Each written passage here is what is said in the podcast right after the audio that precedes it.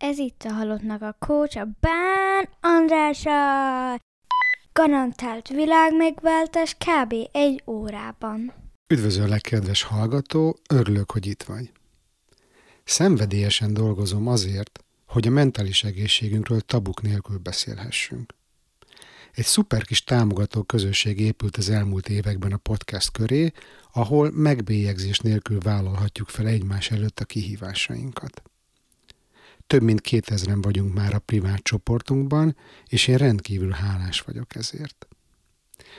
Viszont sajnos a Big Tech nem értékeli azt a fajta kapcsolódást, ami ténylegesen értéket teremt, és az üzleti érdekeiknek megfelelően folyamatosan tekergetik lefelé az eléréseket. Nem tudom, te hogy vagy vele, de én az élet minden területén a szabadságra törekszem, így itt is. Ha te is szeretnél velem rendszeresen kapcsolódni, akkor kérlek iratkozz fel a hírlevelemre, amiben hétről hétre elmesélem, mi történik a háttérben, és inspiráló tartalmakat ajánlok. Közvetlenül vissza tudsz írni nekem, és én minden e-mailre igyekszem válaszolni. Ha tetszik a podcast, akkor kérlek, mesélj róla egy barátodnak, és most nyom meg a feliratkozás gombot azon a lejátszón, ahol éppen hallgatsz. A hírlevél linkjét és az összes többi hivatkozást megtalálod az adásnaplóban, vagy a bánandrás.hu honlapon. Hello, sziasztok! Én tudom, hogy nagyon sokan vártatok már ezt az adást. Van nekünk egy zárt Facebook csoportunk, Halottnak a Kócs közösség, és ott rengetegen követik és szeretik a mai vendégemet, és én itt a Halottnak a Coachban alapvetően hétköznapi hősökkel szoktam beszélgetni, akik ugyanolyan emberek, mint te vagy én, és, és az érdekel, hogy hogyan küzdöttek meg a nehézségekkel, hogyan mentek át változásokon, miket lehet tőlük tanulni. És azt is nagyon fontosnak tartom, hogy olyan adások legyenek a podcastben, amik időt állóak, tehát hogy nem az aktualitást hajhászom. És ennek a beszélgetésnek, amit most fogsz hallani, mégis van egy aktualitása, hogy Füredi Julinak nemrég jelent meg a könyve, amiről úgy fogunk beszélgetni, hogy én a találkozásunkkor még ezt nem tudtam elolvasni, amit nem ajánlanak az újságíró iskolában, nem akarok nyilván mentegetőzni, az volt a történet, hogy az egyik hallgató a, a zárt Facebook csoportunkban megosztotta a 24.hu-s interjút eh, Füredi Julival, ami a könyve kapcsán volt, és láttam, hogy ez nagyon érdekli a hallgatókat, nagyon sokan ismerik őt, és akkor én, ahogy írtam is a Facebook csoportban, kommentben, idézőjel, ráírtam a nőre, aki tök jó fej volt, és azonnal válaszolt, és mondta, hogy igen, szívesen eljön a podcastbe. Az eredeti terv az volt, hogy mi online fogjuk ezt a felvételt elkészíteni, de aztán úgy alakult az életem, hogy Budapestre kellett utaznom, úgyhogy január második felében inkább élőben találkoztam Julival a Broadcaster stúdiójában, ahol baromi jó, intenzív három órát töltöttünk el, és olyan furcsa érzés, amikor valakit nem is ismersz előtte, de nem csak szakmailag, hanem hanem így emberileg is azt érzed, hogy, hogy egy pillanat alatt egy hullám hosszra tudsz vele kerülni. Na most nekem pont ilyen élmény volt ez Julival, ami egyébként azt eredményezte, hogy hát a felvétel nem a terveknek megfelelően alakul, de hogyha ezt majd végighallgatod, akkor kiderül, hogy, hogy miről is van szó. A magyarázkodáshoz csak annyit, hogy azért nem olvastam el találkozásunk előtt a könyvet, mert akkor még nem jelent meg e-book formátumban, és én Stockholmban nem tudtam e, ugye ezt megvásárolni, viszont Júli volt annyira kedves, hogy egy dedikált példányt ajándékozott nekem, amikor találkoztunk. Úgyhogy hallgassátok meg ezt a beszélgetést, nagyon jó szívvel ajánlom, és mielőtt kezdünk, még csak annyit szeretnék mondani szolgálati közleményként, hogy ha nem vagy benne ebben a Facebook közösségben, akkor most van itt az ideje, hogy csatlakozz, illetve hogy a Mindfuck-tól a Mindfulnessig elnevezésű 10 hetes csoportos coaching programunk újra el fog indulni húsvét előtt, megvannak már az új időpontok, csekkold le a bánandrás.com per csoport oldalon. Na gyerünk! Ez itt a Halottnak a Kócs. Üdvözlöm a hallgatókat, sziasztok! A mai vendégem dr. Füredi Júlia, szervezetpszichológus, az Elég, kiégtem, most hogyan tovább című könyv szerzője. A Halottnak a coach hallgatói között nagy rajongó táborod van, ezért különösen örülök, hogy egyből elfogadtad a meghívásom, üdvözöllek az adásban. Nagyon szépen köszönöm a meghívást, és sziasztok rajongók, meg sziasztok, akik majd csak lesztek rajongók, meg kiégők, meg kiégés előtt, meg alatt, meg után lévők. Volt egy barátom, aki azt mondta, hogy háromféle ember létezik, aki még nem ég, aki ki fog égni, aki ki van égve, meg aki már kiégett, vagy valami ilyesmi. Simán lehet. Hmm. Igen, ez azt hiszem, hogy tulajdonképpen mindannyiunkra valamikor az életünkbe ráfogható. A mai beszélgetést azt úgy szeretném strukturálni, hogy először a személyes történetedet szeretném egy kicsit megismerni, utána a könyvet kapcsán beszélgettünk a kiégésről, és a végén lesz egy csomó hallgatói kérdés, amit a Haladnak a Kócs közösség zárt Szuper. Facebook csoportban tettek föl, jó? Úgyhogy kérlek, mesélj magadról, hogyan választottál pályát, miért a pszichológia, miért a szervezeti pszichológia? Ó, hát ennyire az őskorba kell visszamennünk, ez nagyon kemény. Um, én, uh, én eredetileg nem akartam pszichológus lenni, én delfinkutató akartam lenni, amit tudom, hogy nem val nagyon komoly realitás érzékre, mert akkor, ugyan már régen volt, hogy gyerek voltam, de már akkor se volt tengerünk.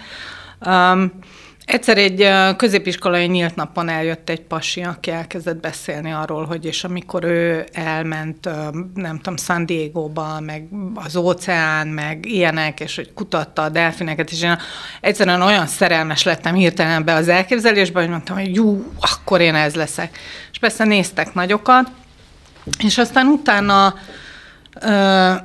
ennek kapcsán én eljutottam Ausztráliába, ott jártam egyetemre egy darab ideig, de hát annyira messze voltak a delfinek, tehát hogy ott nem úgy van, hogy bemész az tehát egyetemre. nem tengerbiológia Nem, nem, nem, tehát tengerbiológusként szakosodni lehetett nem tudom hány év után, és hát mondtam, hogy jó, akkor kezdjük valami mással, és akkor a pszichológia volt az, amire úgy gondoltam, hogy na jó, akkor ez így, ez így jó lesz, úgyhogy ott pszichológiát, filozófiát, meg történettudományt tanultam.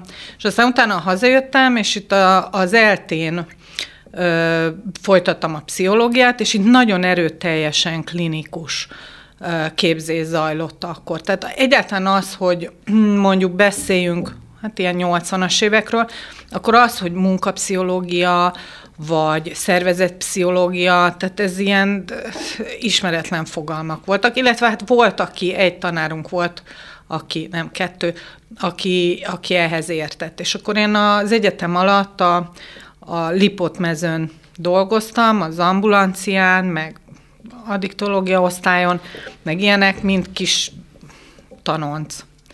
És, és én egészen hamar rájöttem arra, hogy ez nekem borzasztó megterhelő, nincs olyan mennyiségű sikerélmény, mint amennyit én szeretnék, úgyhogy nagyon sürgősen valami másik dolog után kell néznem. És akkor szerencsém volt, mert pont rákattantam erre a két tanárra, akik ott az egyetemen voltak, és akkor elkezdtem tanulni szervezetpszichológiát. És aztán végül ebből írtam a szakdolgozatomat, aztán ebből doktoráltam, és akkor végül is megmaradtam ezen a, ezen a vonalon. És hogy jött a HR ebből, ebből egy, egy, egyértelmű a következő lépés a HR? Ja nem, nem, nem. Az volt, hogy akkor még a HVG-ben, ami újság volt akkor, és meg lehetett venni, a HVG-ben rengeteg oldalon voltak álláshirdetések. Az volt a top-top-top.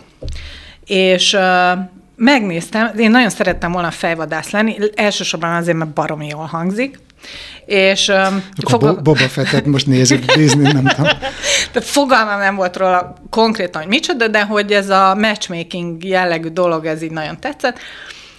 És gondoltam, hogy hát ö, elmegyek egy ilyen helyre, hogy megnézem, hogy hogy zajlik egy interjú, meg egyáltalán mit csinálnak, de hát ahhoz kellett nekem egy alibi álláshirdetés. És akkor a HVG-ben megnéztem, hogy a Nationale Nederlanden biztosító, ami éppen akkor alakul Magyarországon, hogy oda keresnek HR vezetőt. Mit tudtam én, hogy mi az, hogy HR vezető, de gondoltam, hogy ez még mindig jobb, mint a, nem tudom, géplakatos vagy egyebek, amik nyilván be se tudom adni a szívimet és zéró tapasztalata, tehát hogy tényleg zéró tapasztalata, egyszerűen csak beadtam a jelentkezésemet, hogy milyen jó lesz, mert akkor legalább lesz ez a beszélgetés, meg interjú, meg látom, hogy hogy zajlik egy ilyen folyamat. És annyira jól sikerült a beszélgetés, hogy mondtam a srácnak, aki interjúzott, hogy én tulajdonképpen, ha ide nem vesznek föl, nem akkor a probléma, de csinálhatnám-e én itt ezt, amit ők, és mondták, hogy persze, ha nem jutok tovább, semmi gond, fölvesznek ide. Ah, király és hát fölvettek. Úgyhogy, Recruiternek vagy HR menedzsernek? Nem, HR vezető lettem a zéró tapasztalattal Ez egy nemzetközi nagyvállalatnál, és innen másra följe vezetett az út. Úgyhogy én voltam az, aki nem végigjárta a szamárlétrát, hanem a tetejéről indultam el.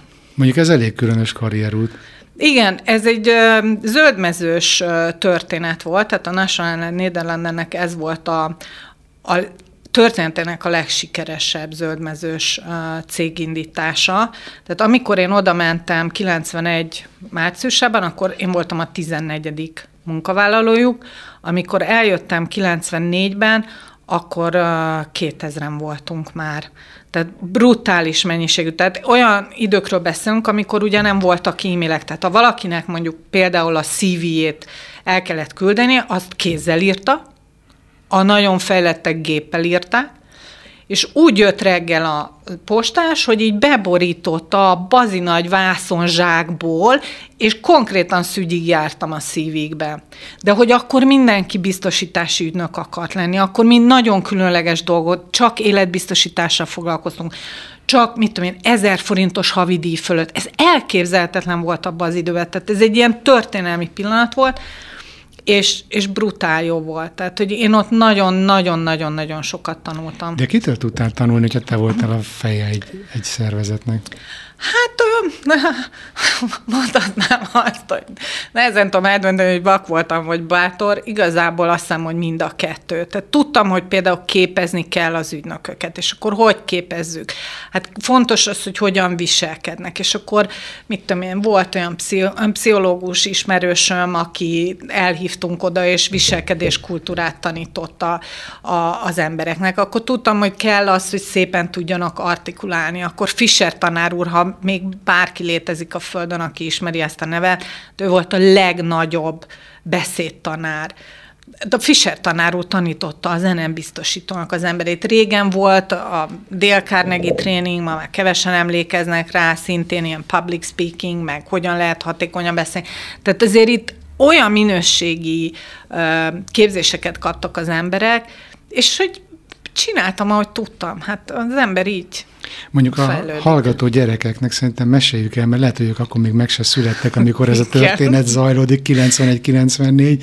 És hogy most a... elmorzsolok egy könycseppet, igen. Jó, de hát te két évesen kezdted a karrieredet. pontosan. Tehát, hogy eh, azért az nagyon durván vagy nyugat volt a 90-es évek, főleg az eleje. Abszolút. Tehát, hogy itt egy ilyen rendszerváltás után fogalma nem volt senkinek arról, hogy mi történik nyugaton, és hirtelen megjelent az összes nyugati cég, és ahogy te is meséled, Így hogy van. brutális módon elkezdték felszívni a munkaerőt.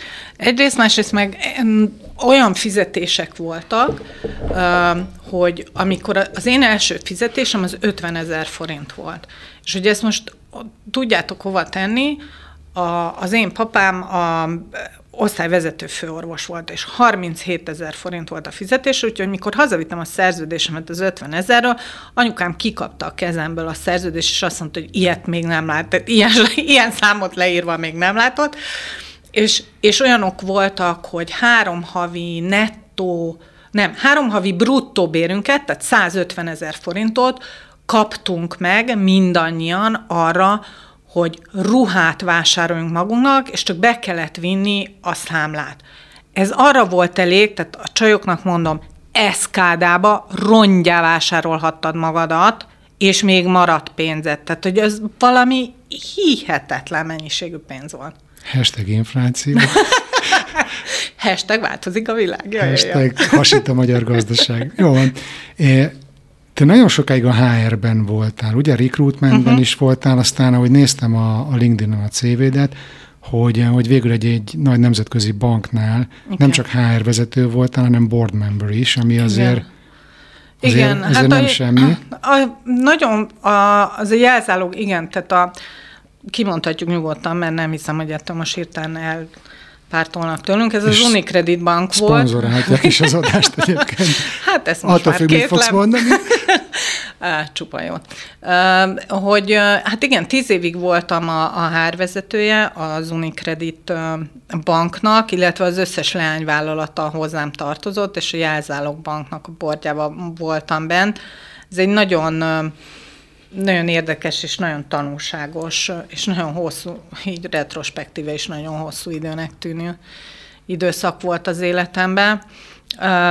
Egy csodálatos csapattal, tehát olyan egyrészt nagyon jó főnököm volt, másrészt meg nagyon-nagyon jó, jók voltak az embereim, úgyhogy ez ebből a szempontból ez két hatalmas pozitívum volt. Volt hmm. több is, de ez, ezek a kiemelkedők. Mm. És én szerintem nem tévedek, hogyha azt mondom, hogy azért itt Magyarországon még mindig nem hétköznapi az, hogyha valaki fölvállalja azt, hogy mondjuk a mentális egészségével kihívásai vannak, vagy mondjuk egy ilyen felelősségteljes pozícióba, úgyhogy C betű van mondjuk a titulusa elején, uh-huh. azt mondja, hogy kiég, mert hogy nagyon sokan szerintem még attól félünk, félnek, hogy ez egyenlő azzal, hogy abban a pillanatban vége van a karrier, karrierünknek. És hogy te, ugye megjelent most ez a könyved, ez az elég, meg hogy azért már régóta eh, írsz eh, a témában a LinkedIn-en, ugye? Uh-huh. É, tehát, hogy azért neked az egyik védjegyed az az, hogy te beleálltál ebbe, fölváltad a személyes történetedet, hogy egy kiégés vetett véget ennek a több évtizedes sikeres multis karriernek. Ö, igen, hát akkor mondtam azt, hogy, hogy elég, Uh-huh. mert ö, de ez, ez így, így retrospektíve úgy tűnik, hogy hú, de bazi okos voltam, de hogy akkor, amikor benne voltam, a franc se tudta, hogy mi történik velem, tehát nyüglöttem, szenvedtem, tehát miért, tehát valaki, aki jól keres, szép irodája, luxi autója van, mindent megengedhetek magamnak, nem nézem az árát semminek, szárnyalok, mi, mi, mit nyavajgok? Tehát, hogy e- ebbe ugye ez van benne, hogy van egy ilyen külső megítélés Bocs, de hogy ez volt a környezetednek a visszajelzése, vagy ez belső hang is ezt mondta? Nem, hát ez a belső hang is ezt mondta. Hát közben meghúztam a belemet. Tehát, hogy ez, ez tudod, egyik válladon ez ül, másik válladon az ül, és akkor így megy ez a diskurzus a fejedbe.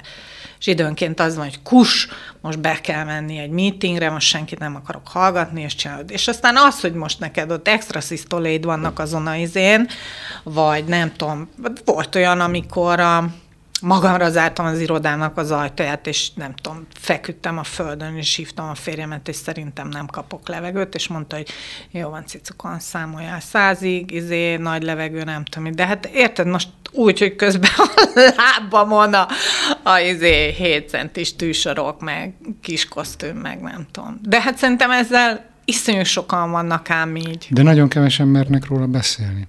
Hát szerintem egyre többen mennek erről beszélni. És szerintem kell is, és ez a podcast Abszolút. is azért született, mert több mint három éve, hogy beszéljünk erről, de hogy az, hogy a te szinteden lévő emberek közül szerintem sokkal kevesebben merik ezt fölvállalni, mint a mint mondjuk a analiszt, vagy nem tudom, az ilyen kicsit lejjebb, lejjebb szinten a szer- Igen. szervezetben. Neked mi a tapasztalatod ezzel? Igen, de ez az is hozzátartozik, ugye, hogy Magyarországon azért még mindig nagyon kevés a női felsővezető. Én azért egy olyan felsővezetői csapatban voltam, ahol ahol 30%-a a, mondjuk a felsővezetőknek nő volt. Ez egy ritka. Ez jónak számít Ez egy ritka jó. Érted, kilencből hárman csajok voltunk. Tehát ez ezt jelentette. Az, ez az egyik fele. A, a másik az, hogy maga az az iparág, amiben voltam, tehát a pé- pénzügyi iparág, vagy pénzügyi szolgáltatás, azért egyre följebb mész, a pasikkal fogsz találkozni. Most a pasik a munkahelyen is általában borzasztó kompetitívek, tehát nem kínálhatom oda én a verőeremet, és nem vállalhatom fel az én sebezhetőségemet, de még egy olyanba se, hogy nem tudom, volt, volt olyan kollégám, aki tök csendbe vált el, és, és kínlódott, mint a kutya. Én tudtam, hogy mi történik vele, és hogy nem tudom, omlik össze, meg, meg nem jó neki, meg nem tudom de hogy, hogy ezt nem lehet fölvállalni a többiek előtt, mert, mert ez akkor az- szörnyű. Ki akar így élni, bocs? Tehát, hogy ez nem tudom, ez most egy vállalati kultúra, ez egy országnak a macsó kultúrája, mi ez szerinted? Szerintem hát a vezetés az önmagában egy nagyon macsó történet. Tehát, hogy, hogy a, a, a nők abba feszülnek bele, a, felsővezetőként, hogy egy csomó minden olyan dolgot kell előhozni magunkból, ami alkalmasra tesz bennünket arra, hogy ebben a macsó kultúrában mi éppen elég tököt tudjunk növeszteni ahhoz, hogy komolyan vegyenek, és ott ülhessünk az asztalnál, és kinyithassuk a szánkat, és ne csak az legyen, hogy Julika hozzon be két kávét. Tehát, hogy e, ez, ez egy alapvető, én azok a csajok, akiket ismerek felsővezetői pozícióba, annak a legnagyobb többsége felvállaltan vagy nem felvállaltan az, az ettől kínlódik, mert neki kell, hogy nagyobb tökei legyenek, mint azok, akik egyébként még ott ülnek a bordasztán. A pasik azok meg egymás között versengenek, tehát őt, nekik a túlélésről szól. Mindenkinek a túlélésről szól. És aztán az, hogy ebbe a harcban milyen belső politikai csatározások vannak, meg nem tudom mi, az, az meg még csak az extra finomság. Olyan kár, hogy nem videót készítünk erről, mert mindkettőnk arcán azért egy nagyfokú fájdalom szerintem kívül, amikor ez a téma megy. Hát ja. Uh, nagyon sok ponton tudok ehhez kapcsolódni, és mondjuk nekem nagyon feküdt az, hogy én a múlt is karrieremnek az utolsó 7-8 évét, azt Svédországban, uh-huh. Stockholmba töltöttem, ahol azért sokkal kevésbé macsó a kultúra, uh-huh. és most ez egy understatement uh-huh. volt, tehát ott nekünk például a, a board member közül azt hiszem úgy volt, hogy hétből két férfi. Uh-huh. Most csak mondok valamit, uh-huh. de hogy ott a férfiak se ez a macsó típusok, uh-huh. és ott tök oké fölvállalni azt, hogyha valakinek mondjuk bármilyen kihívása van. És hogy én azon gondolkozom, hogy, hogy lehet ezt túl, túl beszélni ezt a témát, vagy, vagy túl hangsúlyozni ezt a témát, hogy mennyire fontos lenne szerintem az, hogy ezt a macsó kultúrát megszüntessük, mert hogy az a világ, amiben ma élünk, és most én, ezt az, ez most ez az én szubjektív megítélésem, de hogy az a világ, amiben most élünk, azt szerintem rendkívül sok témában, hát nem a legjobban, vagy, vagy nem emberközpontúan van berendezve. És hogy én nagyon sok mindenben belelátom ezt a macsós, férfias versengést, uh-huh. hogy semmi nem számít, csak az eredmény, kinek hosszabb a Így van. pöccse, rakjuk ki az asztalra, Igen. és hogy azért tartanám többek között fontosnak az, hogy egyre több női vezető legyen, hogy ők, ha van ilyen, hogy női energia, behozzák a női energiát a vezetésbe, behozzák a vállalati kultúrába azt, ami valami ellenpontot mutat ennek a versengő, uh-huh. érzéketlen, érzéstelennek megjátszott, nem tudom milyen stílushoz, és hogy ehhez képest nem csak tőled, másoktól is azt hallom, hogy annak, akinek érvényesülnie kell, most Magyarországról beszélünk, de azok azon belül multiknál is ez van, uh-huh.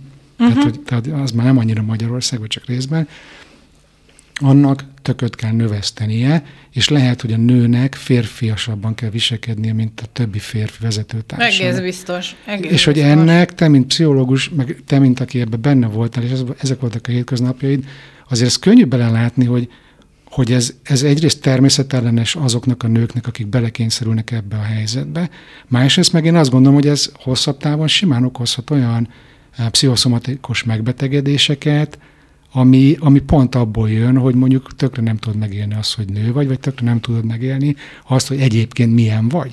Igen, mit, mit gondolsz erről? Igen, csak közben az van, hogy tehát amikor azt mondjuk, hogy belekényszerülsz, tehát ezt rohadtul élvezi az ember. Tehát, hogy az, hogy, hogy bemész valahova, hogy ott csöndbe lesznek hirtelen, hogy odafigyelnek arra, amit mondasz, hogy, hogy új dolgokat próbálhatsz ki.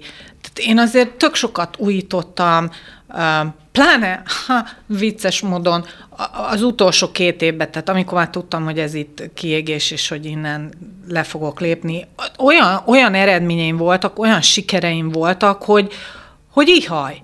Tehát, hogy én ezt élveztem. Az más kérdés, hogy az az egy óra, amíg hazavezetsz az autóba, az nem elég ahhoz, hogy aztán utána ezt a fajta macsóságot le tud vetni, és mondjuk otthon egy párkapcsolatban ne ezt a macsós énedet, már pedig az lesz, amit én mondok, már pedig izé, hanem hogy akkor át, átváltozol így a lelkedben, a megmenteni való királylánynak. Tehát, hogy meg ez, anyává. Meg, meg anyává, meg ilyen. Nekem óriási szerencsém van, mert nálunk a férjemmel egy olyan, egy olyan kapcsolat van, hogy egyrészt a, a gyerekeinket, tehát a másodikkal ő volt otthon, tehát én pár hét után vissza kellett menjek dolgozni, a, a nagyobbikkal azzal én otthon voltam, de már az elején is, tehát hogy így sokáig az volt, hogy, hogy apa, anya, ez náluk keveredett így a, a beszédbe, mert hogy tök mindegy volt, hogy melyikünk van velük. Tehát, Akkor hogy egy kicsit skandinávok vagytok.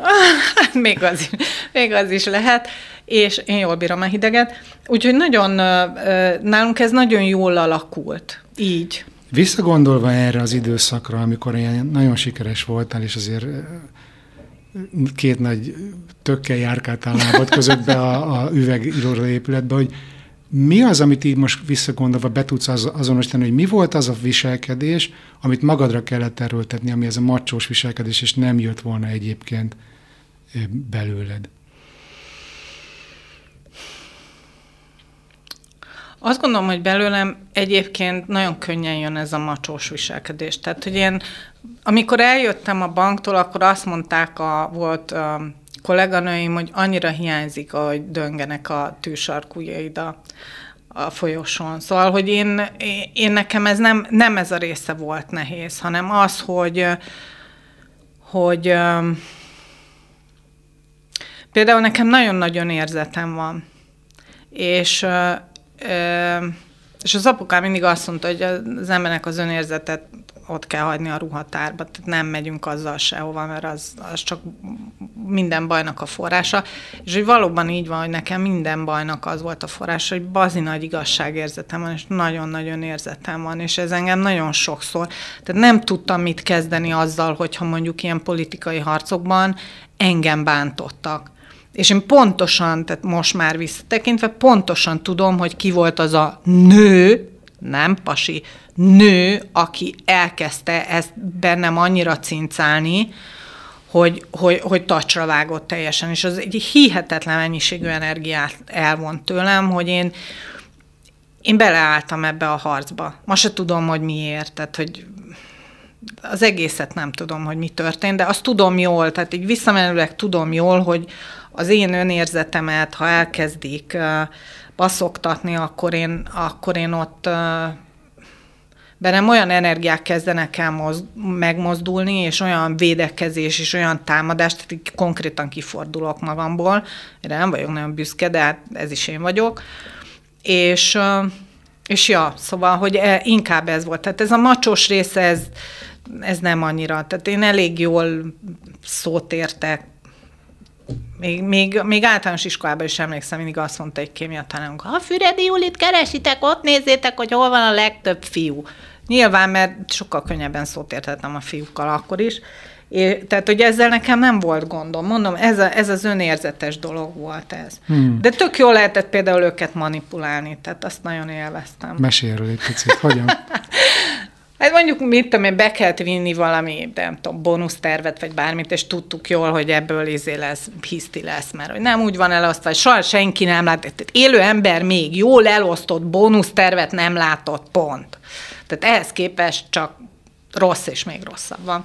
És akkor tudtam jól, hogy lesz egy divízióvezető, aki arra azt tervezi már napok óta, hogy fú, úgy fog belém állni, mint a izé, és akkor én fölöltöztem nagyon szépen, és volt egy gyönyörű nagy ilyen sejem virág kitűzöm, ilyen nagyon kis ízléses, de hát akkora volt, mint egy medve tenyere.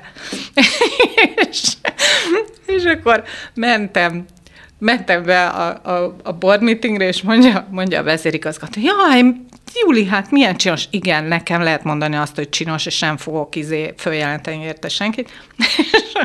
azt mondja, és milyen szép ez a virág? Mondom, látja? Mondom, gondolja, hogy belém fognak állni ezek után, érted? Hát egy virág, tehát egy nő egy virággal, tehát azt, azt nem lehet bántani. És úgy ment át az egész sztori, mint kés a vajon. Most itt van egy ilyen egy mondat, ami így beégett az agyamba, annyiszor hallottam múlt is életem során, Na. és most ezt én ide belököm, és kíváncsi vagyok, hogy te mit gondolsz erről, ide kapcsolódik, hogy amikor az ember valamilyen érzelmeit kimutatja, főleg, hogyha az nem mondjuk lelkesedés az eredményes számokért, akkor be professional. Legyél, mhm. prof, legyél professzionális, itt, itt nem mutassál érzelmeket. Mit gondolsz erre? Ez tök jó, én nem tudok ilyen lenni. Ez, ez szerintem, én nagyon, én, én nekem az egy nagy nem tudom, szívfájdalmam, hogy én nem tudok ilyen lenni. Tehát az én arcomon minden látszik.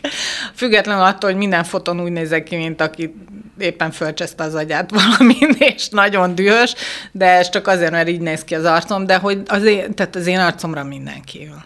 Tehát hogy én nem tudok ilyen professional lenni. Tehát ha, ha dühös vagyok, ha közbe akarok vágni, ha, ha valaki valami óriási baromságot mondott, és szétvett belülről a röhögés, akkor én, á, hát ez reménytelen. Mondjuk lehet, hogy neked akkor az szerencsés volt, hogy te már egyből HR vezetőként kezdtél pályakezdőként, aztán board memberként már megengedheted magadnak, hogy érzelmeid legyenek, de mondjuk alsóbb szinteken én nekem az a tapasztalatom, hogy borzasztóan elnyomják ezek a szervezetek azt, amikor valaki nehéz érzéseit eh, kifejezés, hogy te, mint HRS, érdekelne a te véleményed arról, hogy, hogy amikor arról beszélgetünk, hogy hogy lehet valakiből a legtöbbet kihozni, mitől jó egy szervezet, hogy én nekem azt gondolom, hogy alapvető követelménye az, hogy mindenki hozhassa magát, és abba, mivel emberek vagyunk, benne vannak uh-huh. az mhm. érzelmeink uh-huh. is, és hogyha valami olyasmi történik, amivel az értékrendünk nem egyezik, vagy mondjuk uh-huh. pont az önérzetünket bántják, akkor szerintem nagyon fontos az, hogy ezt ki tudjuk fejezni, meg tudjuk beszélni,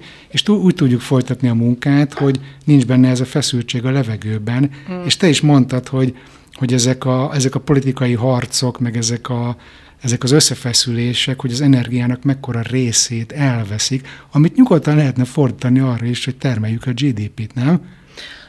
Egyrészt abszolút így van. Nemrég olvastam egy könyvet, az a címe, hogy No Hard Feelings, ami zseniális. Ugye arról szól, hogy miért van mégiscsak nagyon nagy szerepe annak, hogy az ember az érzelmeit bevigye. Ez a Liz and Molly is. Igen, Van igen, egy nagyon igen. jó Instagram accountjuk, marha jó nagyon, nagyon, nagyon szeretem a könyvet, és nagyon-nagyon tetszett. Tényleg szinte minden sorát aláhúztam kétszer.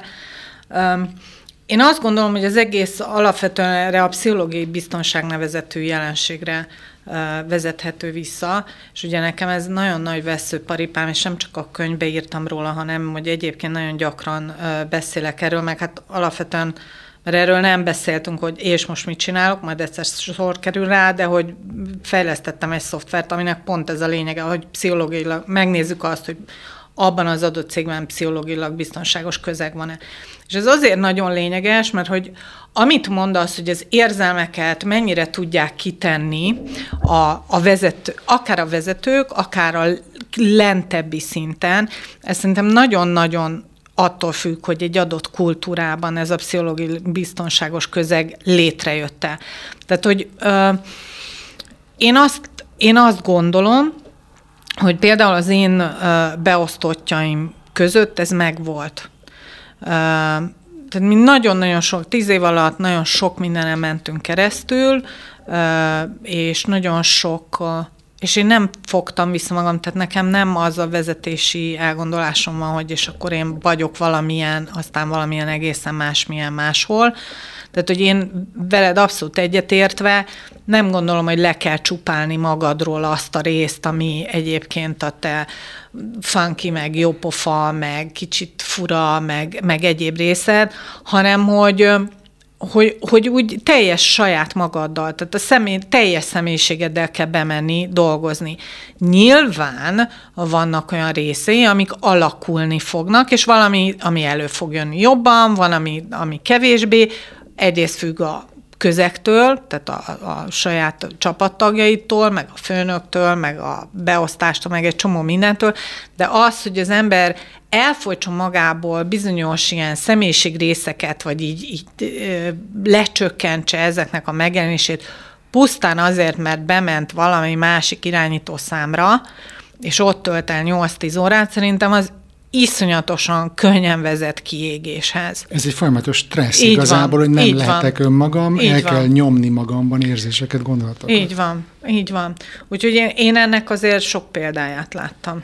Mesélj már egy pár szót erről a szoftverről. Hogy lehet ezt szoftverrel mérni, hogy van-e e, érzelmi biztonság egy szervezetben? Ez a, ez a szoftver, ez a ez az Amy Edmondson féle pszichológiai biztonságos meghatározásra épült, és azt nézzük, ez egy, ez egy tulajdonképpen egy mobil, mobil applikáció, és, és arra találtuk ki, hogy meg fel tudjuk azt mérni, hogy van-e ilyen pszichológiailag biztonságos közeg, és akkor ennek a klasszikus részei, mint az, hogy van-e, van-e lehetőség a sebezhetőség kimutatására, mennyire tudom saját magamat képviselni, az egész csapat az hogyan viszonyul mondjuk a, a kockázat tűréshez, a bizonytalan helyzetkezeléséhez, hogyan tudnak egymástól tanulni. Ugye ez a pszichológiailag biztonságos közegnek az egyik leggyönyörűbb része, hogy az emberek tök nyitottan, egymásra utalva tanulnak, tehát hogy ez nagyon jó. Meg minden olyan feature-t is nézünk, ami ma ez egy külön műsor lesz, hogy nem az elkötelezettség, és nem a, hogy hívjuk a satisfaction, elégedettségnek a mérése, mert hogy azzal szart se érünk, elnézést kívánok azoknak, akik e, ezen az oldalon játszanak. Tehát, hogy én azt gondolom, hogy azért, mert én elégedett vagyok, vagy mert elkötelezett vagyok, ha egy párkapcsolatot nézel ha elégedett vagy, és, és, és minden oké, és elkötelezett vagy, az tök jó.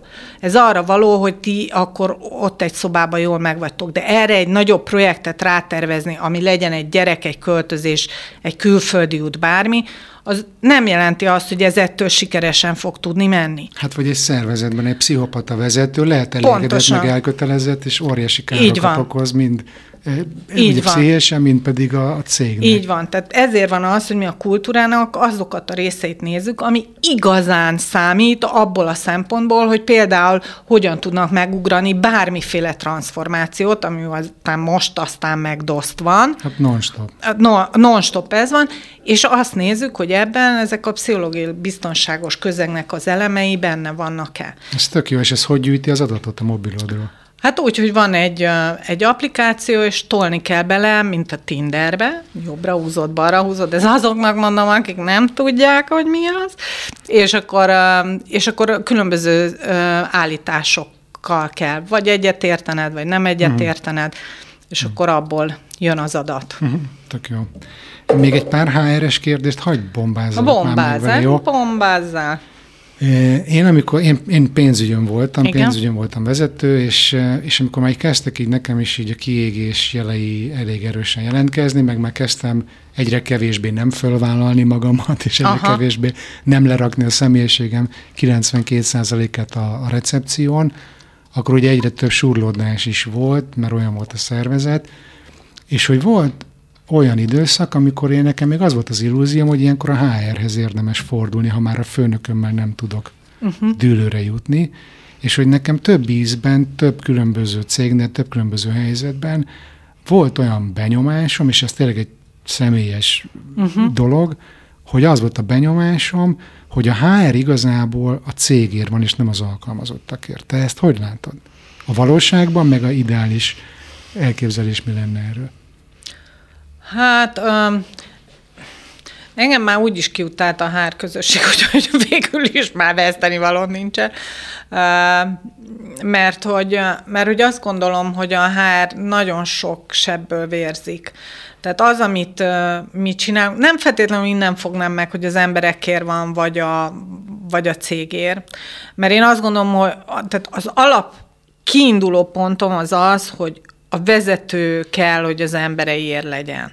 Pont. És innentől kezdve az, hogy HR vagy bármi más van, tök fölösleges.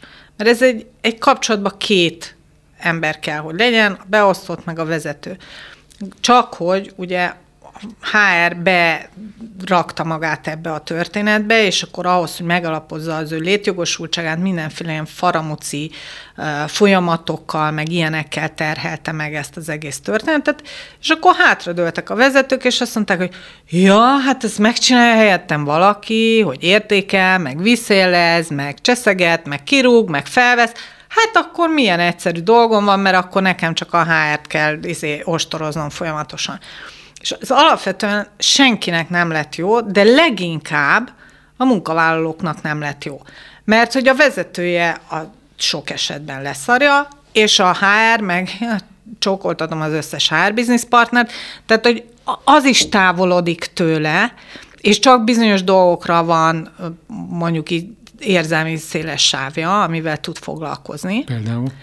Hát például az, hogy mondjuk az ő folyamataiba beleillő dolog, hogy mondjuk éppen most nincsen ugyan kinevezési ciklus a naptárban, vagy nem tartunk most éppen a, a, fizetésemelésnél, de valaki körön kívül kellene, hogy legyen, és akkor ezért. Mm. Tehát a HR mindennel foglalkozik, csak a, azokkal a dolgokkal, mondjuk a lelkével az embereknek, vagy olyan dolgokkal, amik igazából fontosak lennének, azokkal nincsen, mert mondjuk egy bizniszpartner felelős egy olyan területér, vagy több területér, ahol mondjuk van több száz ember.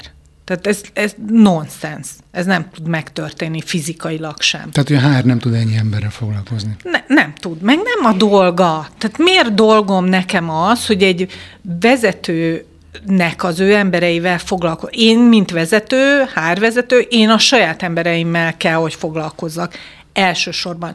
Nyilván megoldok egy csomó minden dolgot, mert azért vagyok oda téve, tehát hogy ezt nem gondolom, hogy a klasszik értelemben ezt, ezt ki tudom kerülni, de hogy én pont azon küzdök, hogy adjuk vissza az embereket a vezetőknek, és hogy a HR talán egyrészt vonuljon ki ebből, az, ebből a szerelmi háromszögből, mert csak kártékony, és találjon magának, és tudhat találni, mert van bőven feladat, de találjon magának olyan feladatokat, amikre nem nyomta rá a pecsétjét Dév bácsi. Mire referálsz itt, nem tudom. Hát a, a Dave Urich bácsi, az a, most maska körömben mondom, a modern HR atya, aki telefossa hülyeségekkel, meg folyamatábrákkal a, a LinkedIn-t, és mindenki, akinek HR szó van a pozíciójába, az a nem vagyunk rá méltók, mester, akkorát mondtál ma is. Tehát, hogy mm. öreg, lépjünk tovább. Tehát, hogy ennél mm. már a HR találjon ki. Sőt, Ugye nagyon sokszor szoktam megemlékezni olyan cégekről, akik konkrétan hár nélkül működnek. Tehát az, hogy egy vezető, és ez most mindegy, hogy nő vagy férfi, az, hogy egy vezető uh, tudja tenni az ő munkáját, a, és az ő munkája az, hogy az embereket vezesse, nem az, hogy szakmailag izé, ledózeroljon mindenkit, akkor ahhoz vannak bizonyos dolgok, amiket tudnia, meg akarnia, meg szeretnie kell.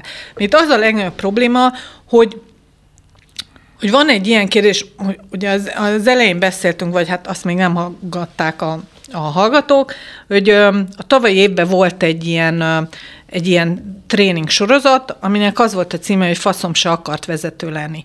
És ebbe 55 vezető, a dög nyári melegbe ültünk a Zoom előtt tavaly mit tudom én, keddenként este 7-től 9-ig, és arról beszélgettünk, ami tök fontos, hogy egy csomó vezető végre odaállt, és azt mondta, hogy öregem, egyrészt én nem ilyen lovat akartam, nekem ezt senki nem mondta, a nyomorult Leadership Academy, meg ezen azon Amazon, meg a situational leadership, meg a nem tudom micsodákon, meg hogy, hogy nem erről van szó.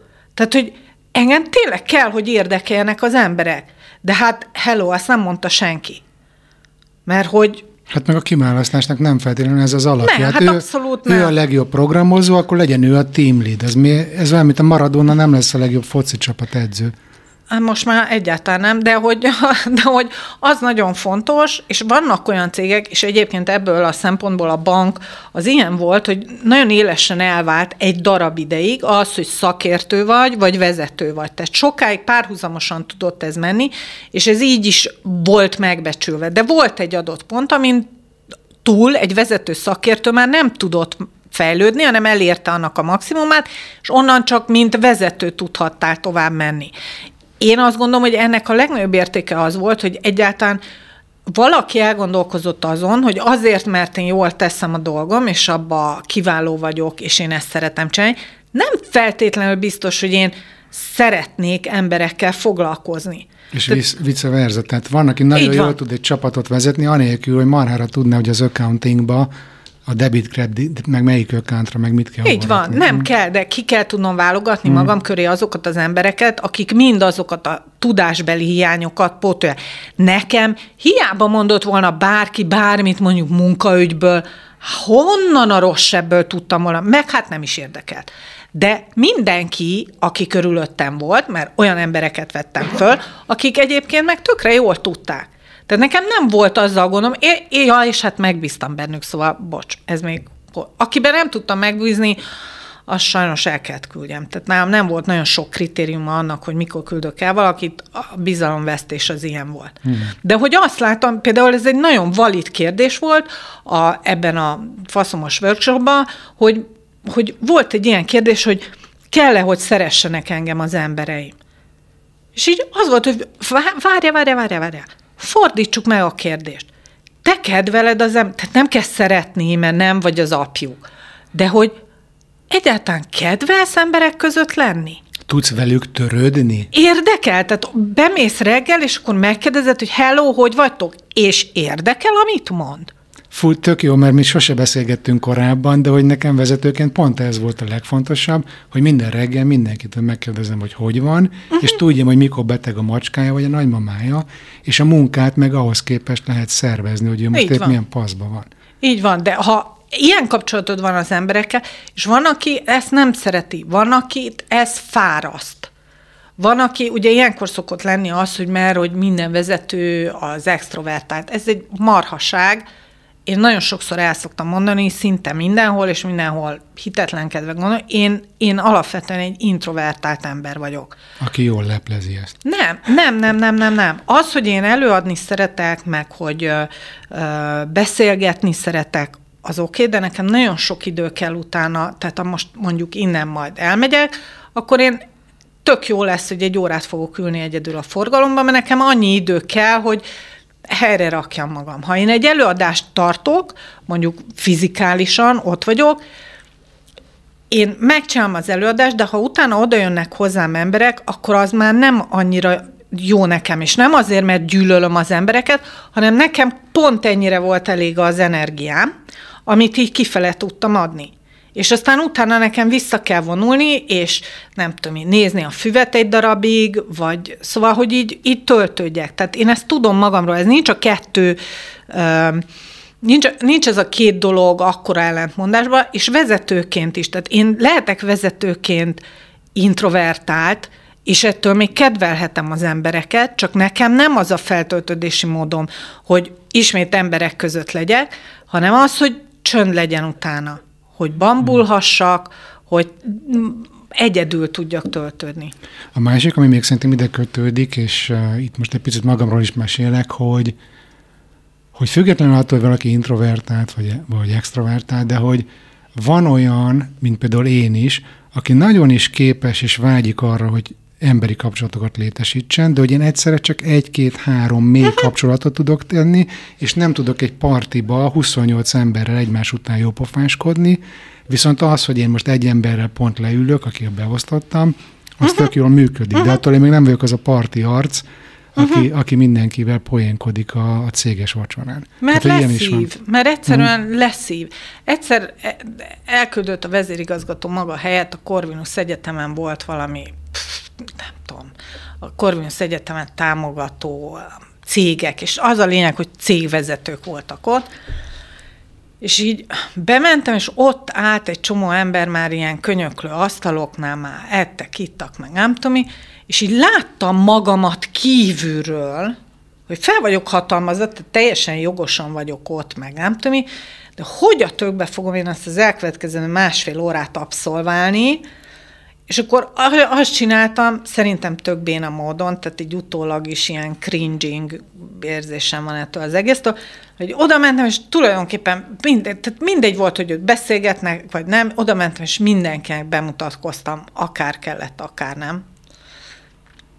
És nem azért, mert nem, tehát nincsenek social skilljeim, meg volt gyerekszobán, meg tudom, hogy hogy kell viselkedni, de hogy az ilyen helyzetekben én így én ilyen, elve, ilyen elveszett vagyok. Tehát van, aki ilyen, és, és ebből, bocsánat, ez most ez egy nagyon fontos átkötés, hogy ebből például az is keletkezik, hogy ugyan nekem abban az utolsó tíz évben nagyon fontos lett volna, hogy egy nagyon komoly networköt építsek ki a bankon kívül, az én szakmámban, meg egyebekben, iszonyúan elhanyagoltam ezt a dolgot. Mert hogy mondta, tehát tudtam is azt, hogy ha én valahol megjelenek, az nyilván valamiféle presztis fog adni, és nem azért, mert a Füredi Juli, hanem azért, mert hogy mi van a névjegykártyámra írva.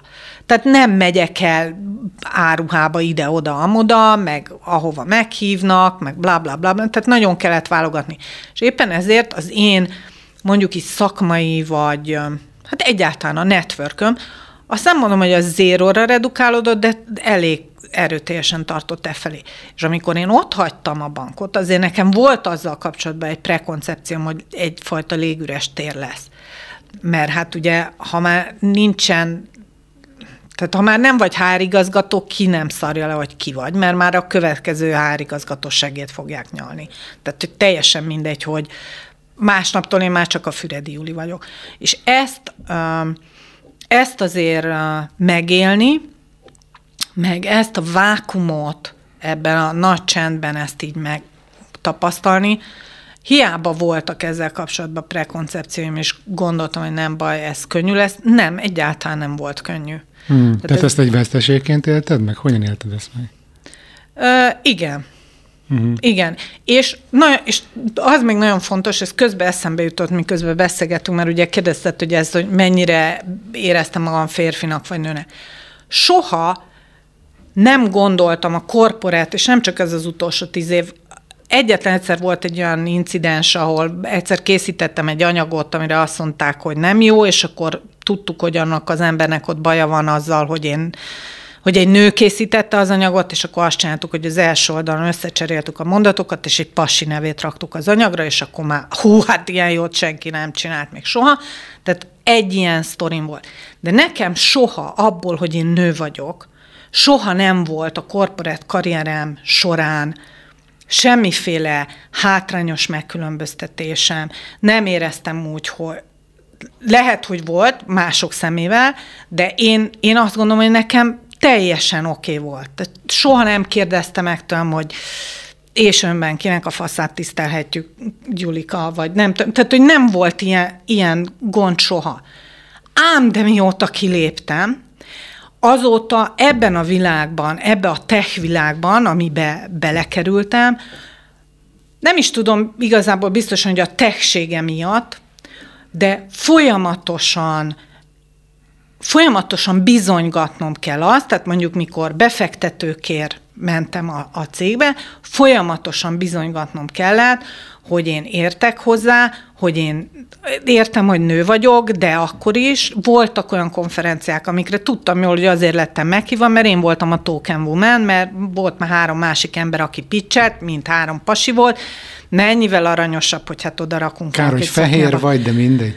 Hát, az, ja, igen. Szóval, hogy rengeteg, rengeteg hátrányom van, és hogy ez, tehát, hogy itt az elmúlt mondjuk négy-öt évben, na itt érzem most először életemben azt, hogy igen, bizony érnek dolgok, vagy azt mondom, hogy korlátozva vagyok bizonyos helyzetekben, csak azért, mert nő vagyok, és ez rohadtul bosszant.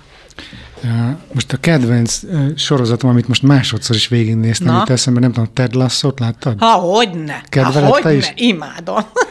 A hallgatók nem tudják, hogy itt a felvétel előtt már megbeszéltük, hogy ugyanazok a kedvenc stand-up komikusaink vannak, akkor most lett a sorozatokban is sok átfedés van, és amikor kinevezi a futballklub tulajdonos nője, a barátnőjét PR igazgatónak, Igen. és akkor mondja, hogy Hát ne csak már férfiak adjanak egymásnak a WC-ben állásokat. így van. Tehát, hogy ez szerintem így, így egész jól le, lefedi azt a sztorit, amiről te beszélsz. Igen, ezt um, mondom, én nem nagyon tudtam ezzel mit kezdeni, és akkor, amikor uh, volt egy nemzetközi konferencia, egy nagyon nagy presztízsű nemzetközi konferencia volt, uh, ahova meghívtak előadni, és hát boldog voltam, rohangáltam össze-vissza otthon, hogy hú, de marha jó, hogy másodszor visszahívtak, bla, bla, bla. Majd egyszer, egy héttel a konferencia előtt küldtek egy levelet, hogy jaj, hát, hogy mit tudom én, volt valamilyen blabla duma, hogy, és akkor több stage time-ot adnak nekem, hogy akkor még lehetek a színpadon. És kiderült, hogy egy olyan panelbeszélgetést kell vezetnem, amiben négy faszi van. Hmm. Tehát kellettem virágnak. Hmm. Ami semmi baj nem volt, mert na, tehát nagy emberek voltak meg. Nem értettem a témához egyáltalán, de egy pillanatra így elakadt a lélegzetem, és mondta a férjem, hogy ezen ne, ne izguljak, tehát az a jó, hogyha én ott vagyok a színpadon, látják, hogy okosakat kérdezek, azok meg majd válaszolnak, semmi probléma, és hogy ezt aztán tényleg így átfordítottam magamba. De azért mindig van egy ilyen, hogy mi van? Tehát, hogy most tényleg? Tehát még hova a tökbe bizonygassam, érted, 55 évesen, 30 évnyi csúcsvezetői izével letettem mindent az asztalra. Tehát mikor, érted, elmegyek egy befektető cég, ennek nem mondom a nevét, de úgyse ez velük soha semmi, és akkor azt mondják, hogy hát, de Julika legközelebb, mikor jön vissza, akkor hozzon magával egy férfit. És mondom, de miért? Hát tudja, hogy befektetés meg pénz. Mondom, 20 milliárdos budget fölött ültem. Tehát mi, miről beszélgetünk? Elképesztő. Elképesztő. És Na. ez 2020-as évek. É, abszolút. Abszolút. Elképesztő. És hogy, hogy ez, tehát amikor azt mondod, hogy macsosnak, tehát hogy vagyok egy macsos környezetben, ahol érvényesülni tudok, és tök jól el tudok lenni, az óriási kontrasztban áll akkor, amikor ugye elvileg a saját cégemet tolom, tehát önazonos tudok lenni, mert túl vagyok a kiégésemen, kijöttem belőle, minden happy, shiny, és akkor, és akkor belefutok ilyenbe, hogy hát jó, de hát miért vagy te ennyi idős? Ugye hát ez, azért lássuk ezt be, mert a tech világban a hudiba ülő izé Red Bull-al hajnali háromig kódoló gyerekeket gondoljuk, hogy, hogy elképzelésed van, hogy jó, hogy nem értesz hozzá, de hát azért mégiscsak össze lehetett gründolni ezt az egészet, meg, meg lehetett csinálni, mert azért beletettük az észt is. Tehát, hogy ez, ez akkora ellentmondásban van azzal, amit az emberek gondolnak bizonyos részekre, hogy, hogy így állnak és néznek. Mit mondasz arra, hogy a korporét életedben, vagy most a vállalkozó életedben nagyobb ez a feszültség, ami a nemed miatt van a rendszerben? Hát biztos, hogy most. Hmm. Az biztos. Hát mondom, én, én, én nem tudtam, hogy nő vagyok ennyi éven keresztül. Uh-huh. Visszatérve még egy picit a korporét életedbe, és akkor onnan majd átfűzök a kiégéseden keresztül a könyvedig. Oké. Okay. Terveim szerint, csak túl jól beszélgetünk, hogy eh, mi az, ami még ott stresszt okozott neked? Azon kívül, amit már eddig meséltél.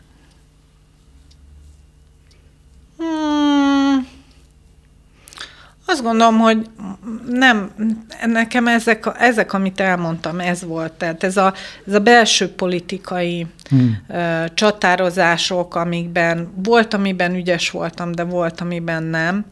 És uh, ami nagy kudarc élményem, uh,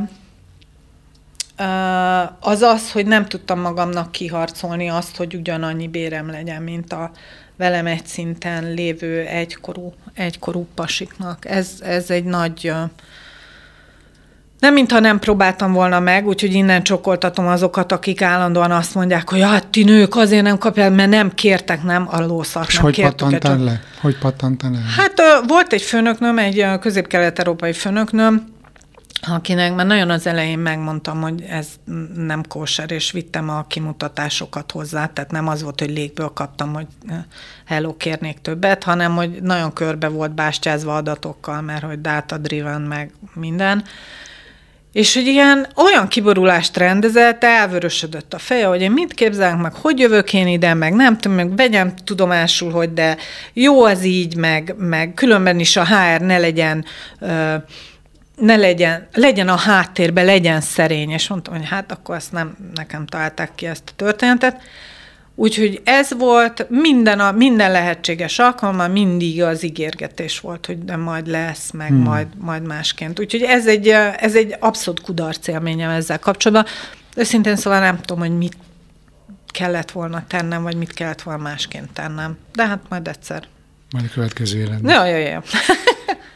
Mi, mi volt, a, mikor kezdted el érezni azt, hogy baj van? Mi, mik voltak azok a jelek? Hát mondtad azért, hogy mondjuk szívritmus zavarokkal, meg nem tudom, milyen félpánik rohamokkal fetrengtél a földön. De hát ja, de mondjuk ez, tehát én alapvetően egy, egy elég érzékeny valaki vagyok, és ráadásul uh, hiponder is, tehát én minden, érted, egy picit, nem tudom, tehát nyilván aki tudja, hogy mi az extra szisztólia, az pontosan tudja, hogy rohadtul idegesítő tud lenni, azt hiszed, hogy kihagy a szíved, most, fog, most fogod földobni a pacskert, tehát hogy, ja.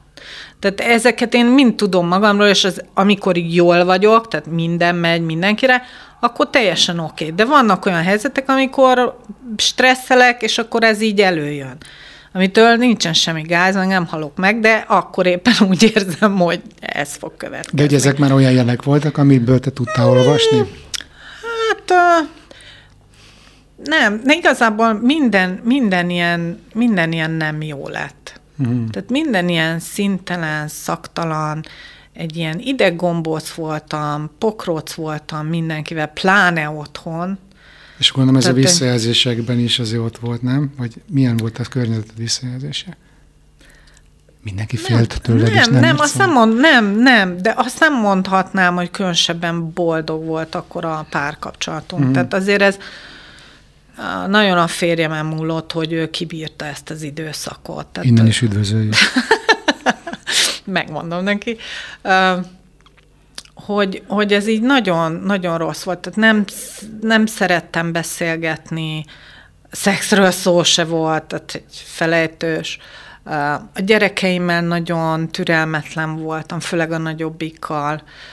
Nagyon türelmetlen voltam Bocs, ez mikor volt egyébként az időszak, amikor te eljöttem? Uh, úgy volt, hogy 2017-ben jöttem el, 2017-ben jöttem el, és ezt megelőzően két évvel volt az, hogy azt mondtam, hogy most lelépés lesz. És mennyi idősek voltak a gyerekek akkor? Hát a lányom akkor volt az érettségi közelében, hát a kicsi az öt évvel fiatalabb, uh-huh. az majd most fog érettségizni. És hát folyton ezzel ment a bal, nem tanul elegent, miért jár annyit edzésre, nem lesz belőle így ember, bla, bla. Tehát mindent elmondtam, amit annak idén nekem mondtak, és mm. semmit nem ért meg, hát azért nem úgy lett, hogy nem lett belőlem semmi. De hát, hogy ezek jöttek így automatikusan, és hát folyamatosan bántottam szerencsétlen gyereket.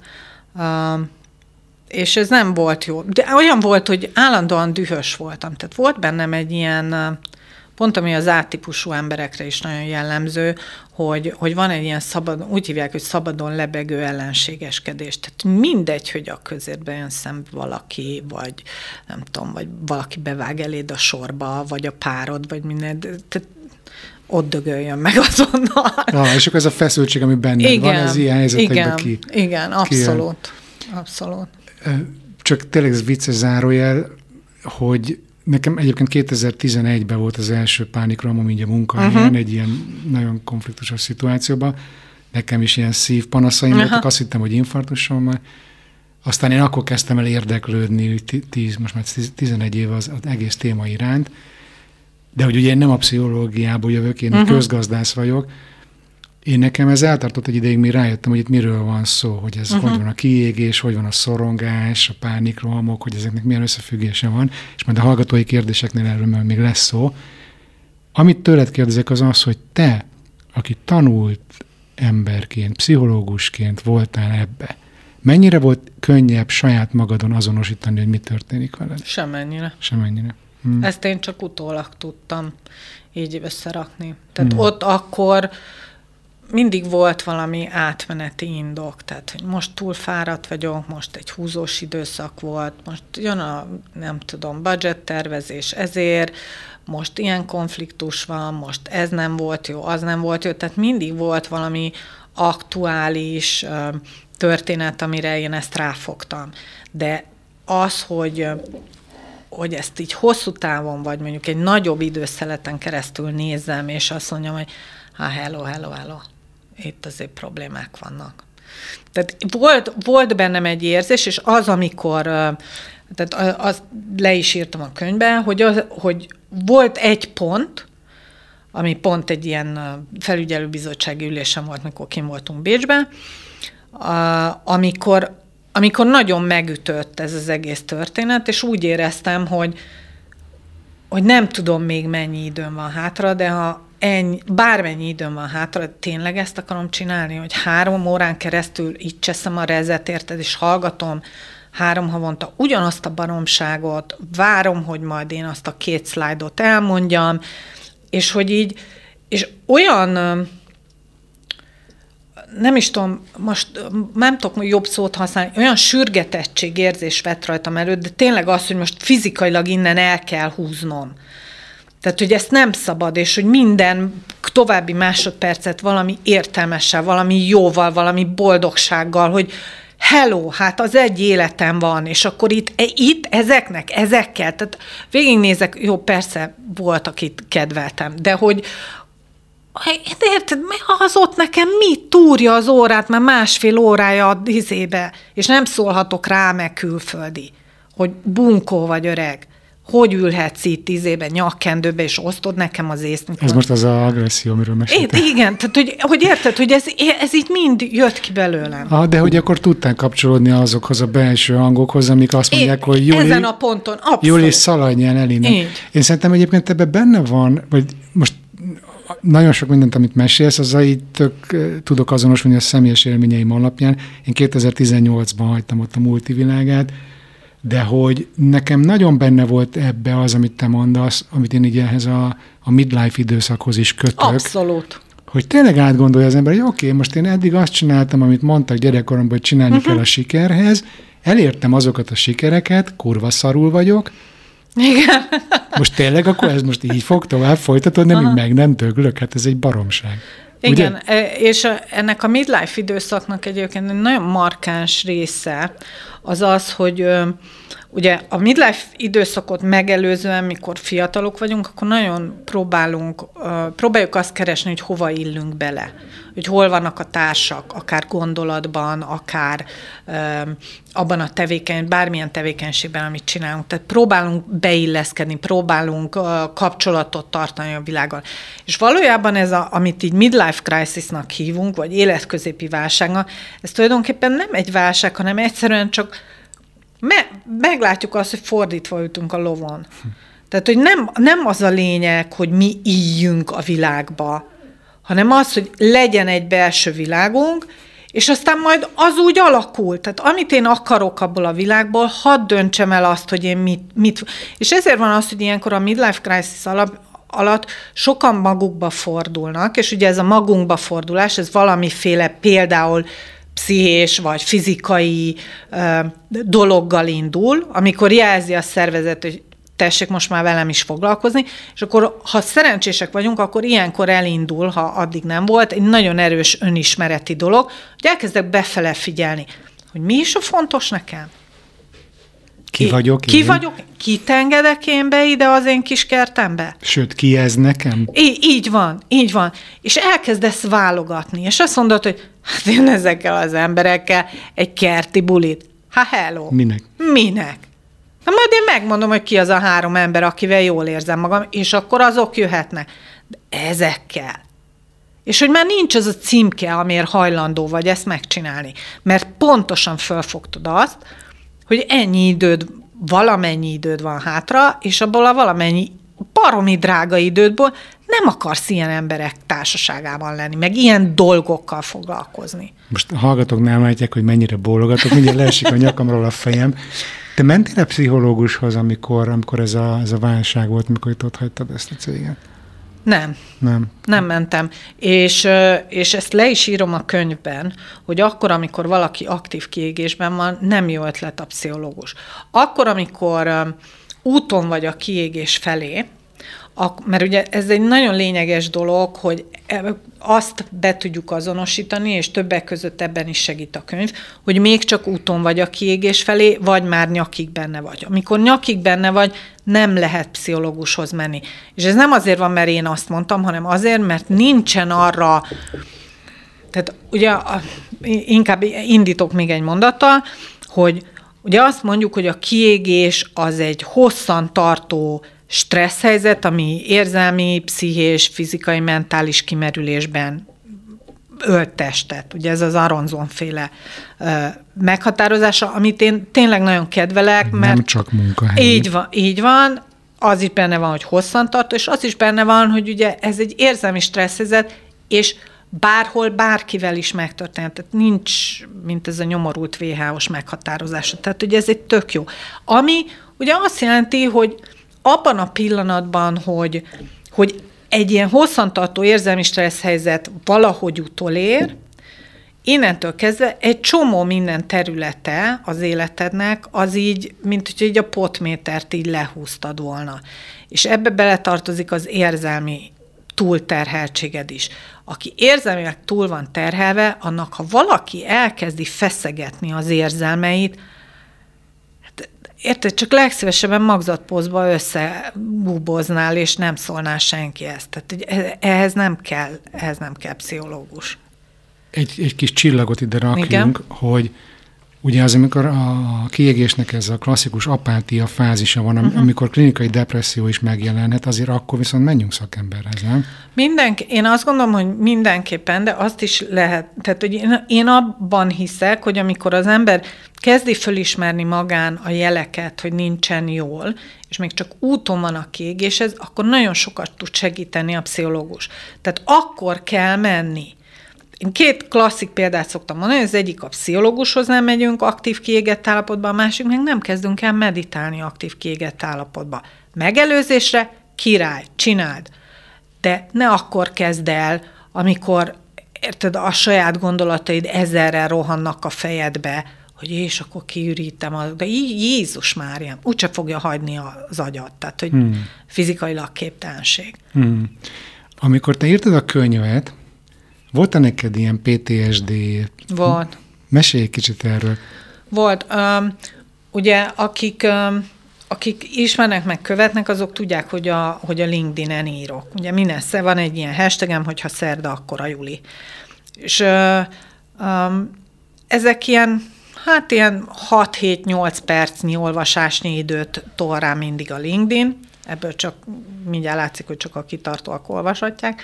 A mai é, világban a mai, az már rengeteg így van, idő. Így van. Mondjuk Nem egy blinkiszt.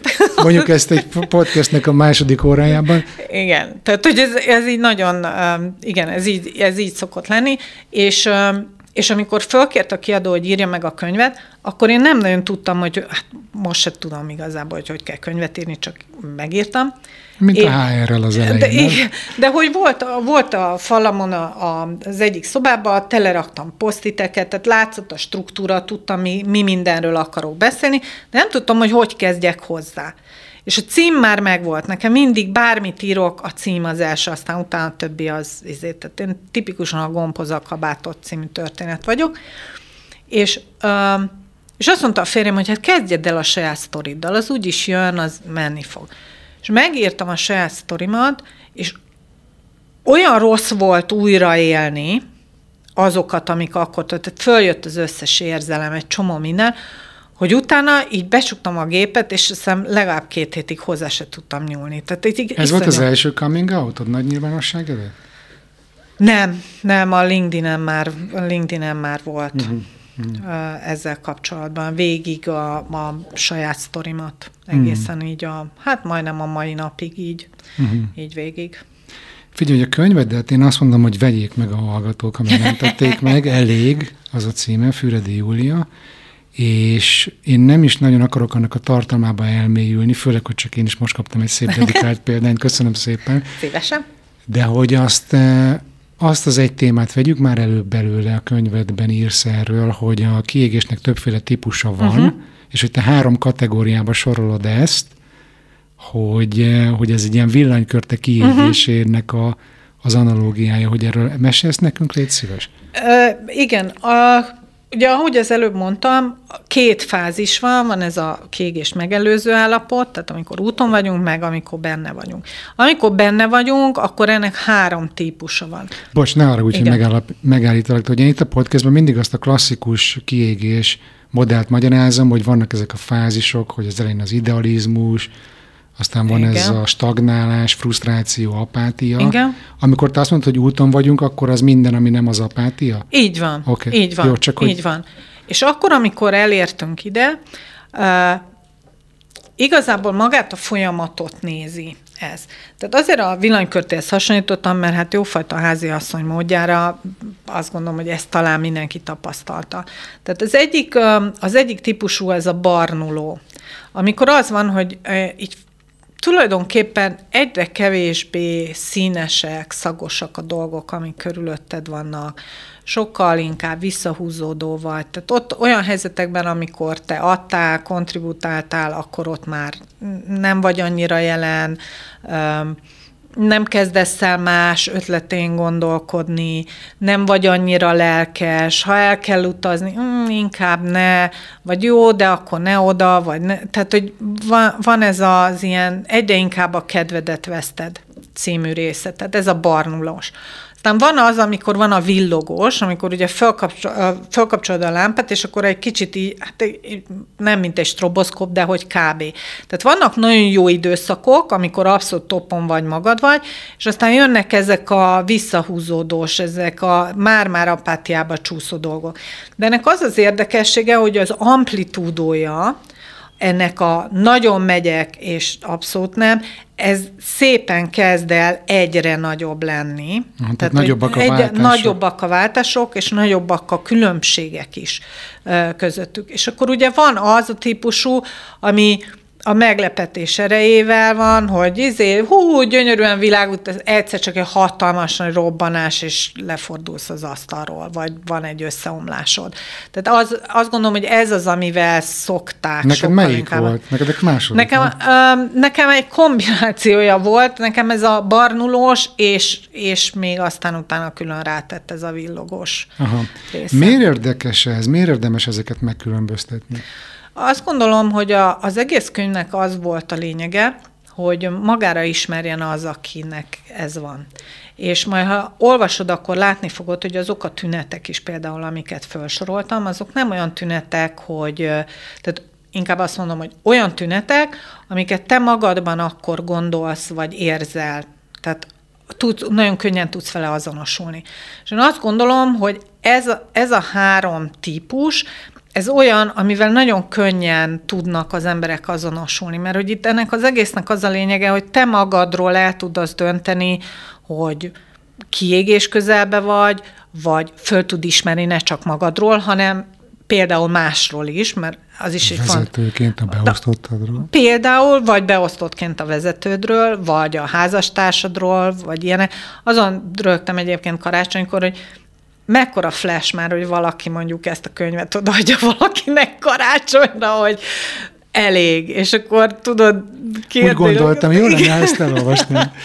Igen, hogy, hogy neked még nem elég. Szóval, hogy de, de úgy tűnt, hogy sokan voltak bátrak, és, és vették karácsonyra is a, a könyvet, de hogy én azt gondolom, hogy ez nem csak, tényleg nem csak arról szól, hogy saját magadat be tud azonosítani, de nyilván ez a cél, hanem azt is, hogy, hogy másokon lásd. Mert például függetlenül attól, hogy rólam akkor ugyanúgy a környezetemen tudta megmondani, hogy mi a tök bajom van, de azért mondjuk, ha itt van ez a könyv már akkor, és mondjuk elolvassa a férjem, elég pontosan be tudta volna azonosítani, hogy ja, hát ez van most. Hmm. Na, akkor olvassátok el a könyvet, és most akkor elkanyarodunk a következő Igen. kis témára, hogy én egy picit reménykedtem, hogy fogunk vitatkozni, amikor olvastam be az interjút a 24 ponton, amit belinkelt az egyik hallgató Igen. a, a közösség csoportjába, akkor azt írott, hogy úgy vélem, bár kívánatos lenne bizonyos társadalmi tényezők megváltozása, de addig is felelősek vagyunk magunkért, és mindent meg kell tennünk, ami csak módunkban áll, hogy jól éljünk,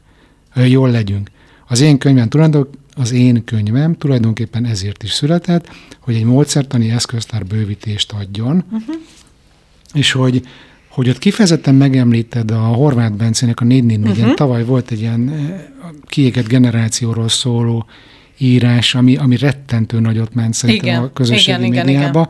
és egyébként a Halottnak a Kocs 62. epizódjában én magával Bencével, a szerzővel beszélgetek erről a témáról, ami tulajdonképpen az, ami bennem is felmerült, amikor rájöttem, hogy kiégtem, hogy most velem van a probléma, vagy a céggel, vagy a világgal, uh-huh. most akkor én befele nézzek, kifele nézzek, mit csináljak. És hogy ez ügyben volt nekem egy olyan benyomás, hogy miközben még a stand-up komédienekben is egyetértünk, de mint hogyha ebbe itt lenne közöttünk talán egy kis különbözőség, hogy te hogy látod ezt, hogy hogy, hogy lehet ezt, ezt, ezt szerinted mi a helyes arány, mennyire mi tehetünk a kiégésünkről, mennyire a környezet? Um, azt gondolom, hogy ke- kezdjük az elején. Tehát én Bencevel nagyon sok mindenbe egyetértek, láttam egyébként, olvastam a cikket, nyilván azon, amikor eljutott hozzám, sőt, olvastam azt a könyvet is, aminek kapcsán írta a Bence. És nagyon jó, meg hát a podcastot is hallottam, a veled való beszélgetés, és nagyon sok mindenbe egyetértek a Bencével.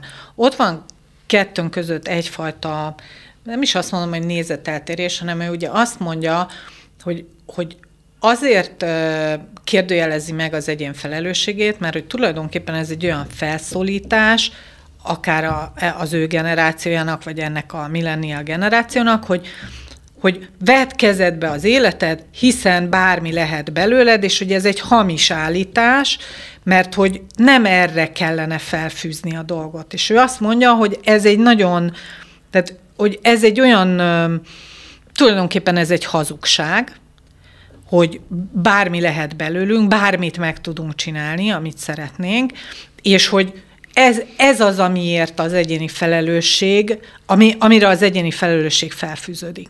Én pedig azt gondolom, hogy ezzel, hogy az embernek felelőssége van a saját életével kapcsolatban, és a saját jól létével kapcsolatban, annak nincsen köze ahhoz, hogy egyébként te bármit meg tudsz tenni. Nyilván nem lesz belőlem a bolsoly prima balerinája, meg nem leszek hegymászó, meg mit tudom én, egy csomó minden más nem leszek, és én nem is állítom, sőt a könyvben van is egy ilyen rész, hogy aki azt állítja, hogy bármi meg tudsz csinálni, csak oda kell tenni az agyad, az próbálja meg nyitott szája kimondani azt, hogy P, és nem fog menni, és tudni fogja. Tehát, hogy én, én azt gondolom, hogy nem ez, a, nem ez a kiindulási alap, és én nem ezért mondom azt, hogy, hogy ez az egyéni felelősséget, hanem a józan paraszti ész miatt. De rengeteg minden dolog történik a világban, amiből, és ezért mondtam, hogy talán a szempont is más, lehet, hogy ez az életközépi válsághoz, vagy hogy más generációhoz tartozom, simán el tudom hinni, hogy ezért van ez a különbség, de én azt gondolom, hogy én kiválogathatom azt a világból, meg az életből, ami nekem jó, és ami engem épít. És ez egy borzasztó önző, inkább azt mondom, hogy nagyon sokak számára önző dolognak tűnhet, hogy mert mindig én, én, én, de igen, az van, hogyha én jól vagyok, akkor mindenki más is körülöttem jól van. Hát én megfordítva szoktam hogy ha én nem vagyok jó, hogy tudok jó fejleni, vagy segíteni másoknak. Pontosan. Tehát mm. akkor szenved mindenki, aki körülöttem mm. van. Tehát mindenki jobban jár azzal, ha én jól mm. vagyok. Ez az egyik. A másik pedig az, hogy én, én azt látom, hogy különösen a magyar társadalomban nagyon nagy nagyon nagy kultúrája van annak, hogy mindig valami másra mutogatunk. Tehát, hogy ki mindenkinek az a hibája, és szeretünk egyfajta ilyen áldozat szerepben tetszelegni sokszor, és olyan helyzetekben is, amikor egyébként mi magunk tehetnénk saját magunkért, a saját magunk boldogulásáért, vagy hogy más helyzetet kreáljunk magunknak. És én ezt, az, ezt a fajta áldozat szerepet nem vagyok hajlandó elfogadni, tehát mm. ez az én mondjuk így ebben az egész kiégés történetben az egyetlen sarkos véleményem, mert hogy én azt gondolom, hogy igen, kíméletesen, de meg kell tenni mindent magunkért annak érdekében, hogy jobb életminőségünk legyen. És ebben teljesen egyetértünk, amit most itt a végén mondtál. Az az érdekes, hogy, hogy én most már az utóbbi három évben, hát ez lett, ez lett a, nálam a fő most ezt neked mondom, a hallgatók tudják, de hogy, hogy én ugye nagyon sok olyan embernek segítek, aki kiéget. Uh-huh. És soha senki nem jött úgy hozzám, pedig most már bőven 150 uh-huh. fölötti embernek segítettem, soha senki nem jött úgy hozzám, hogy a környezetét hibáztatta volna. Hogy uh-huh. azt látom, hogy maximalista, nagyon keményen dolgozó emberek saját magukat hibáztatják azért, hogy mondjuk egy ilyen emberfeletti teljesítményt nyújtva éveken, évtizedeken keresztül eljutnak egy olyan pontra, ahol már ez nem megy tovább. De ez nem a saját percepcióm arról, hogy mi az, amit elvárnak tőlem, vagy mi az, amit elvárok magamtól. Tehát azon csak én fogok tudni változtatni. Ha én azt mondom, hogy mi az, amit egy multi környezetben, ugye azt szoktuk mondani, hogy klasszikusan multi környezetben ég ki az ember, ami nem igaz. Tehát az igaz, hogy csak munkahelyen, tehát egy csomó minden történet tehát inkább azt mondom, hogy csomó minden terepen ki tudunk égni, csak ugye ehhez nem szoktuk kapcsolni, tehát nem szoktuk ahhoz kapcsolni, hogy érek egy bűnrossz kapcsolatban, ami fölemészti az utolsó részémet is, és tulajdonképpen menekülni járok a munkahelyemre, vagy az, hogy van egy óriási álmom, amit szeretnék megvalósítani, és elönt az epe akárhányszor az Instagramon, azt látom, hogy másoknak ez sikerült. Tehát egy csomó minden olyan dolog van, amivel hátráltatjuk saját magunkat. De azt, és én azt elhiszem, hogy azok az emberek, akik hozzáfordulnak, azt mondják, hogy igen, változtatni szeretnék, és az már eléggé fáj ahhoz, hogy változtassa. Én csak azt gondolom, hogy nem, én nem a, én nem a hibást keresem ebben az egész történetben. Tehát nem, nem fog abból kiderülni, abból a mondjuk utazásból, ami ebbe a könyvben van, és nem is kell, hogy kiderüljön, hogy ki a hibás ezért. Én csak azt gondolom, hogy vissza kell szállni saját magunkba, és el kell tudni kezdeni azt a kilábalási folyamatot, vagy megállítani az oda vezető utat, és aztán ez alatt a belső utazás alatt majd rá fogunk arra jönni, hogy mit kell nekünk másként csinálni ahhoz, hogy a következő alkalommal vagy ne égjünk ki, vagy sokkal gyorsabban tudjunk ebből kilábalni. És szerintem ez a tudás, ez az eszenciája annak, hogy hogyan fejlődünk. És nem az, és ez nem a tehát az egy félreértés, nem a Bence gondolkodásával kapcsolatban értem azt, hanem sokkal inkább a könyvvel kapcsolatban. Tehát nekem a könyvvel volt bajom, amiről írta ezt a nagyon jó cikket, mert ott azt láttam, hogy az a fajta az a fajta társ, mély társadalomkritika, gazdasági ö, folyamatoknak az elemzése irányába vitte el, még nem is azt mondom, mert nem volt olyan nagyon mély az a, a, az a szociológiai irány, de ebbe az irányba, tehát egy áltudományoskodó irányba vitte el, azt hiszem egy csaj volt, aki írta a könyvet talán, vitte el, és mindenkire mutogatva volt, hogy ki mindenki hibája. Hmm. És ezt meg azt gondolom, hogy hello, értjük és akkor innentől kezdve te mit fog? Tehát érted, mondhatod a Oké, okay. okay, de akkor viszont nem vagyunk különböző nézőponton, hanem itt igazából de arról van szó. Kár, nem tudunk vitatkozni, mert úgy ugye, amit te is mondasz, én is úgy látom, hogy az első az az, hogy magunkba nézünk, és megnézzük, uh-huh. hogy mi hogy jutottunk ide, ja, ja. meg mi az, ami, mit má, mi másképp tudunk csinálni, de hogy, hogy van az a pont, amikor látni kell azt, hogy figyelj, azért ez a környezet, amiben vagyok, mondjuk rendszer szintű problémáktól terhes. És uh-huh. hogy én nekem ehhez a rendszerhez kell, vagy nem kell alkalmazkodnom, én mit tudok tenni, nekem hol vannak a határaim, de nem lehet az összes felelősséget magunkra tolni, hogy csak azért régek ki, mert én nem tudom, puhán nem, vagyok. Nem, nem, nem. Tudom, én, a, én az egyéni felelősséget nem ebben uh, látom az egyéni felelősséget, a kilábalásban. Tehát az, hogy aktívan tegyek azért, hogy én jobban legyek. Azt gondolom, hogy ez a lényeg. Nem az, hogy ki... És amikor meg már jobban vagy, és szerintem te is, meg én is ezt csináljuk, hogy akkor meg aktívan tegyünk azért, hogy a rendszer jobb legyen, nem? Uh, igen, igen. Abszolút, abszolút. Ugye? Hát de ezért is beszélünk róla. Hát nem? abszolút, azért ülünk itt. Na jó van, basszus, akkor ezzel nem tudtunk vitatkozni. Egyébként is szervezetfejlesztőként mit gondolsz arról, hogy amikor a profit az elsődleges szempont, és ennek alárendelve terhelik túl az alkalmazottakat egy cégben, és kreálnak mondjuk értelmetlen munkaköröket, vagy túlterhelt munkaköröket, hogy akkor, akkor te, te ezt hogy látod, vagy tudsz ebbe beleszólni, amikor téged meghívnak, hogy ott dolgozol egy cégnél? Uh, általában nem ez szokott lenni a probléma, tehát ne, ennek a közelébe se jutunk az ilyen kérdéseknek, hanem ilyen rész, vagy a fel, azt mondom, hogy inkább ilyen felszíni dolgok azok, amikben megjelennek ugyanezek a nagyon mély dolgok. Tehát ez, amiről beszélsz, hogyha nem tudom, szoktátok-e követni a Dan Price-nak a, a, az írásait. Ő egy CEO, eh, aki egy nagyon jó mozgalmat indított el Amerikában.